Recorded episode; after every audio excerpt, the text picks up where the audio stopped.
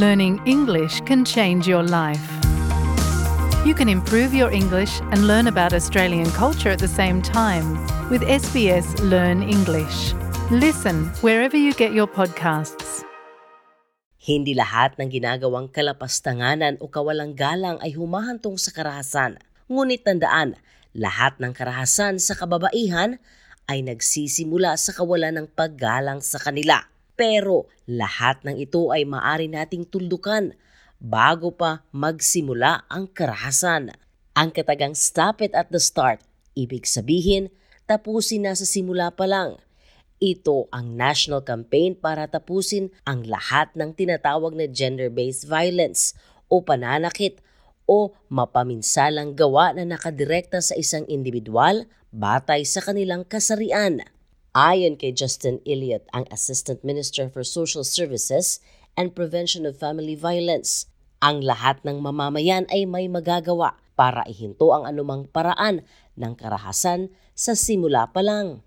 Programs like this, Stop It at the Start, are invaluable to helping break the cycle of violence. And they focus on particularly about helping people in the community raise young people, especially the 10 to 17 year old age group, so they better understand and embody respectful behaviour. Ang kampanyang ito ay nagsimula taong 2016 matapos lumabas ang nakakabahalang datos tungkol sa karahasan sa kababaihan at kabataan.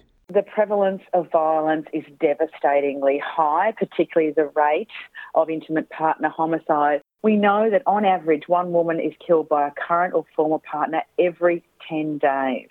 Kinikilala ng kampanyang ito na ang pag-uugali ng mga kabataan ay naimpluwensyahan at nahuhubog ng mga mas nakakatanda at mga taong nakapalibot sa kanila kaya hinihikayat ng kampanyang ito ang lahat ng mga nasa hustong gulang o adult na suriin at pagnilayan ang sariling pag-uugali at higit sa lahat, maging positibong huwaran sa lahat lalo na sa mga kabataan.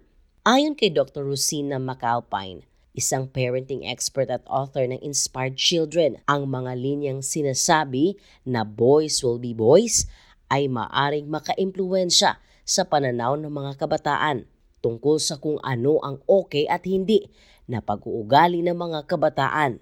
Violence doesn't just start, it grows from being a young child and then moving through adolescence and into adulthood. It's time to stop the excuses like, you know, oh, boys will just be boys. Mismong si Dr. McAlpine ay nakaranas ng karahasan sa kanyang buhay. Kwento nito Lumaki siya sa tahanan kung saan ang karahasan ay naipasa mula sa kanyang lolo sa kanyang ama. Our father was from a generation where they believed that discipline, corporal punishment was the way to raise good kids. At home, our punishment could include my father's belt. It could include even thin branch off a tree to be used. Sometimes just a heavy hand.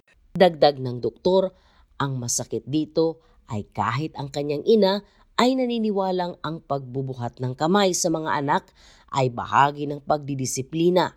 Hindi madaling buwagin ang siklo o cycle na ito dahil naniniwala ang ama ni Dr. McAlpine na ang pagdidisiplina sa mga anak sa pamamagitan ng pagpapakita ng agresibong pag-uugali o pananakit ay tamang paraan ng pagdidisiplina. He really truly with all his heart, thought he did the best for us. I don't condone violence in any way, but I also know that he would say things like, When I was young and growing up, my father used to hit me for no reason. I never hit you for no reason. So, in his mind, he'd moved closer to what would be ideal parenting. Dahil sa karanasan ni Dr. McAlpine, ilang taon din ang kanyang ginugol sa pagsasaliksik at pagbabahagi ng paraan ng pagsuporta sa pagiging magulang o parenting para mabuwag ang siklo ng karahasan sa kanyang pamilya. I learned little by little what it meant to be a good parent, what supportive parenting looked like. It's all about educating our children how to be in the world. It's not about disciplining and punishing or rewarding them for how to be in the world, but giving them those internal compass, the life skills that they need. So for me, breaking the cycle was learning how to be a good parent. Ang pagsira ng siklo ng karahasan ay hindi lamang ito tungkol sa mga matatanda na nagninilay-nilay sa kanilang sariling pag-uugali. Dahil sabi ni Elliot, bahagi ito ng kampanya na hikayati na maging aktibo, bukas at patuloy na pag-uusap tungkol sa maayos na relasyon at pagkapantay-pantay anuman ang iyong kasarian. Young people take great notice of what key adults in their lives say, like their parents and their teachers and their coaches and their community leaders. And so there are many steps all of us as adults can take. Some are small and simple steps, such as discussing, you know, what could seem like a harmless joke, in fact isn't. We should have a discussion about that. Or talking to younger people about having the confidence to speak up when we witness disrespect. So it's important to start that dialogue Sinabi ni Dr. McAlpine, hindi pa masyadong maaga o huli para makipag-usap sa inyong mga anak tungkol sa paggalang.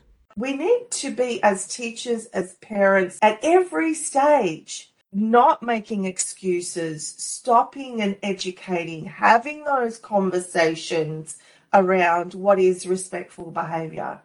Sa katunayan, maraming resources o mapagkukunan na ibinigay ng campaign na Stop It at the Start Have a look at respect.gov.au webpage that we have. Dagdag pa nito, maaaring ma-access ang mga resources na isinalin sa maraming lingwahe para sa mga individual na galing sa iba't ibang background na komunidad sa Australia. Ayon naman kay Maria Dimopoulos, ang board chair ng Safe and Equal na siyang pinakamataas na katawan para sa domestic violence specialist sa Victoria. Ang mga leader ng CALD o Culturally and Linguistically Diverse Communities ay may mahalagang papel din sa pagtugon sa mga isyong ito sa paraang batay sa kultura.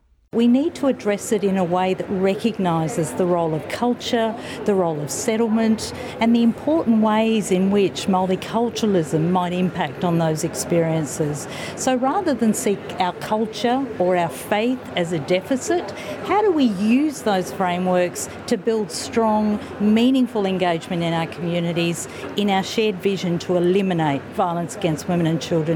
Ang kampanyang Stop It at the Start ay nasa pang-apat ng yugto sa taong ito at sa pagsusuri na isinagawa, lumabas na kapaki-pakinabang ito ayon kay Assistant Minister Elliot. 82% of people who saw the campaign understood and accepted their role in showing young people how to act respectfully. Kaya turuan natin ang ating mga anak na rumispeto sa lahat at bilang mga magulang, nararapat lang na maging tunay na mabuting huwaran sa kanila. Kung ikaw ay biktima o may kakilala na biktima ng sexual na pang-aabuso o pang-aatake, tumawag sa 1-800-RESPECT sa 1-800-737-732 o bisitahin ang 1-800-RESPECT.org.au at kung emergency tumawag sa 000. Ako, si Sheila Joy Labrador para sa SBS Filipino.